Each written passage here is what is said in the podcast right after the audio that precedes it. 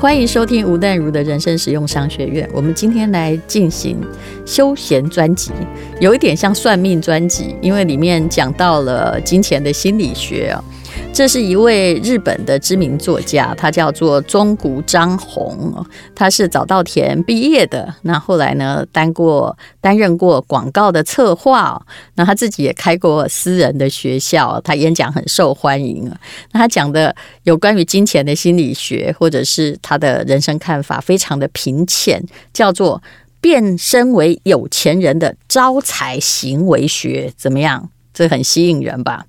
好，他首先呢是要告诉你说，你要对钱呢要有正向的概念，因为呢钱可以充实丰盈你的精彩的人生哦。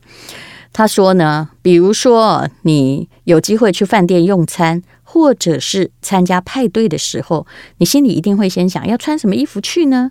如果能够去迪士尼乐园玩，你要想说，嗯，这次我会得到什么样享受，或要玩什么？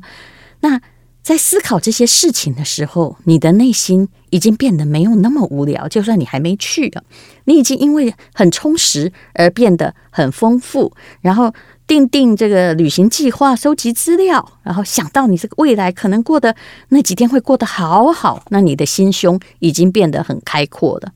那这个问题在哪里？只要你口袋有钱的时候，你才能够拥有这种从容。开阔啊！就算你只是贫穷之旅，但是贫穷之旅也要花钱呢、啊。这就是金钱的魅力。那一般人，尤其是东方人，会把金钱视为是罪恶的东西哦。那常常，尤其没钱的人认为钱是罪恶的，然后你就会变得很愤世嫉俗。他说呢，如果你要增加财运的话呢，你呢就要对钱有正向的感受。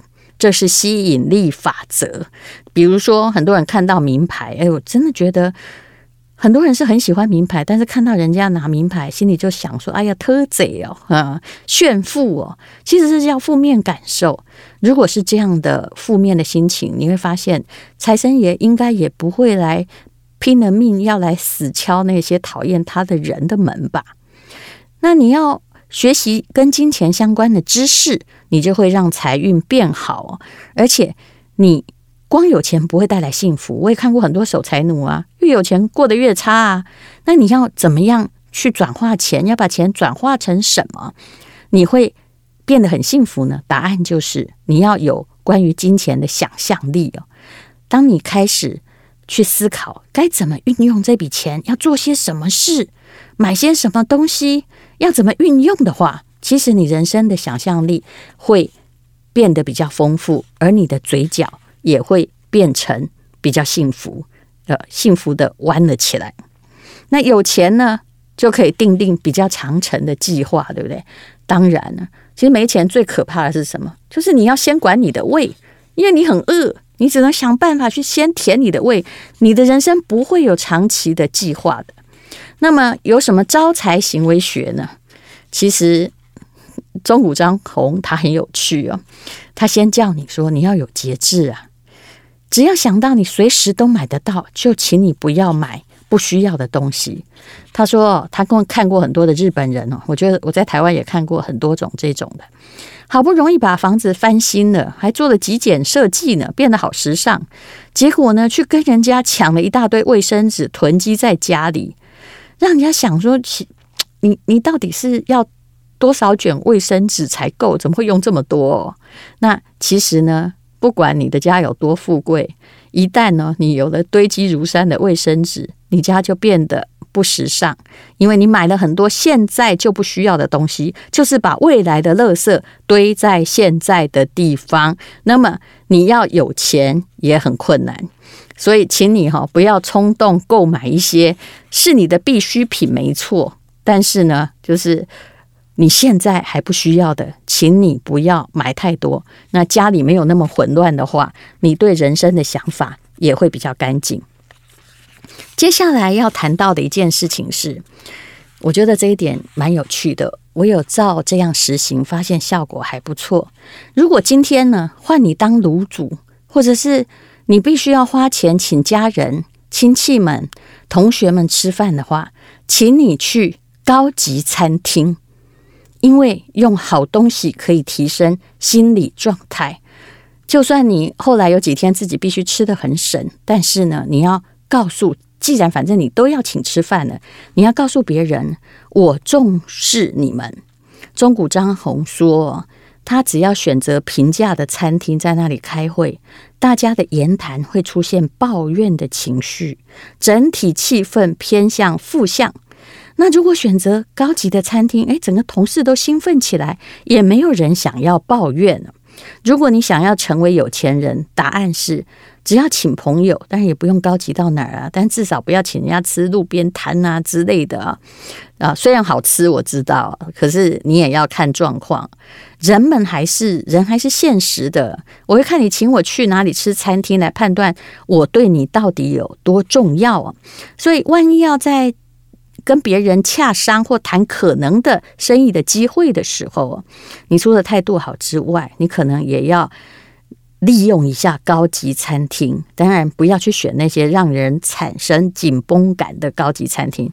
台湾有些餐厅，我真心觉得他是矫枉过正，人是要进来里面谈事情、跟叙旧，或者是谈生意、谈事情，然后互相对看讲话，他偏偏就一定要叫那个 waiter 过来哈。把他的菜哈怎么做的倒背如流，非得打断你的谈话不可。其实我觉得人要学会看脸色，就这时候可以不用讲。当你发现你们餐厅的菜并不是人家的主题的时候，客人反应冷漠，而他们有事情在聊的时候，请你先放弃你的 SOP 好吗？而且客人搞不好已经听很多次了。好好的餐厅呢会。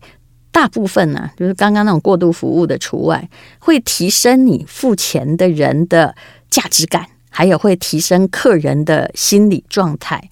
那么有一阵子啊，我们家啊，的确有长辈啊，说真的，我现在讲话必须含蓄一点了，就不好排解。比如说。你要请家族长辈吃饭啊，可能二舅妈跟三舅妈基本上是有仇的，可是家族聚会又轮到你请吃饭，那怎么办呢？我的答案是，也跟中古张宏一样，越高级的餐厅，大家相聚越愉快，完全不会有剑拔弩张的事情发生。为什么？因为歹势。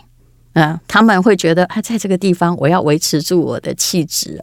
有一阵子，我常常用那个文华酒店哈，在请客，也就是我们先不要讲东西好不好吃，好不好？那我们现在要讲的是那个某一个厅里面哈，装潢超漂亮，很像皇宫一样。我就算把哈已经很对立的亲戚，或者是呃公司里面有嫌隙的同事，请到那个餐厅去，哇，每个人呢都变得。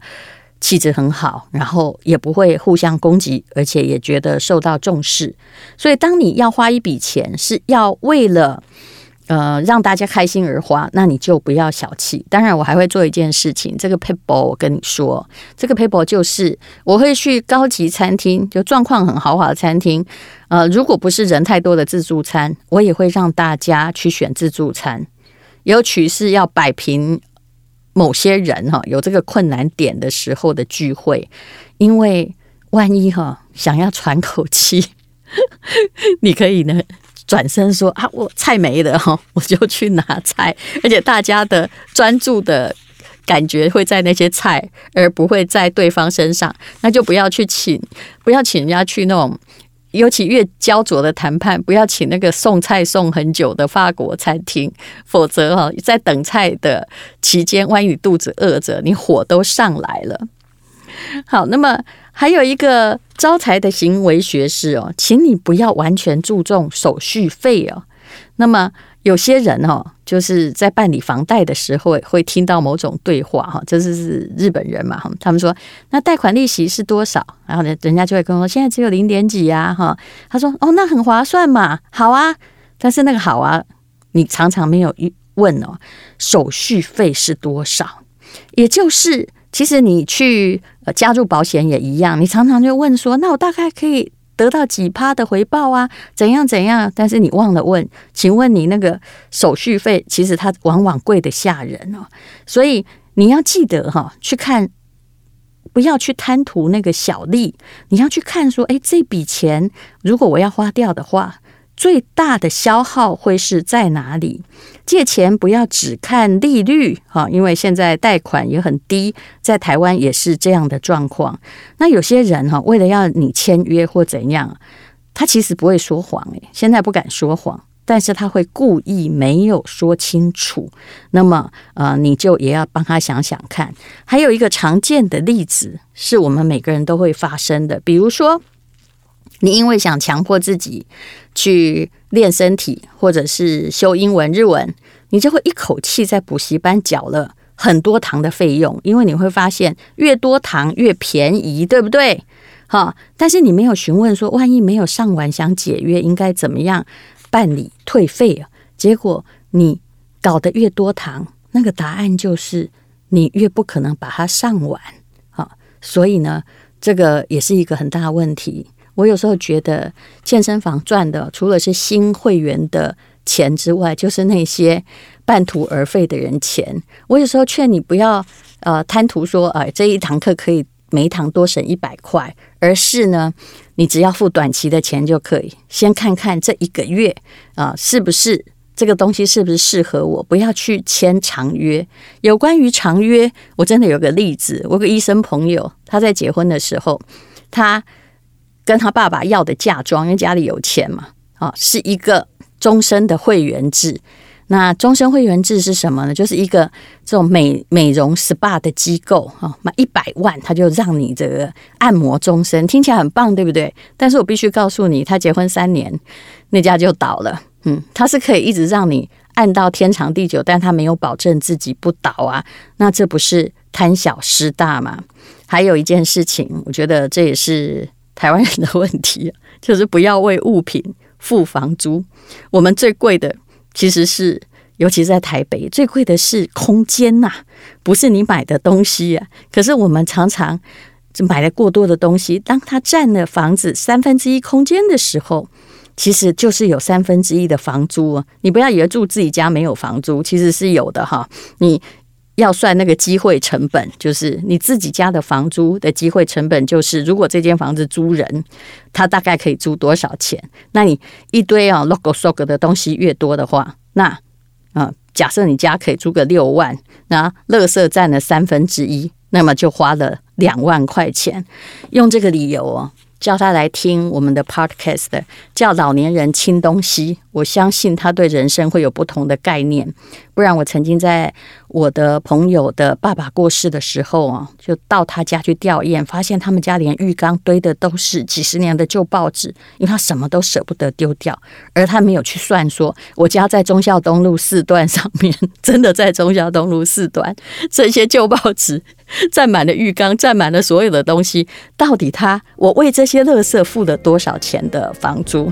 好，那么这就是中古张红他的变身有钱人的招财心理学里面的招数，我觉得非常有趣，跟大家共享。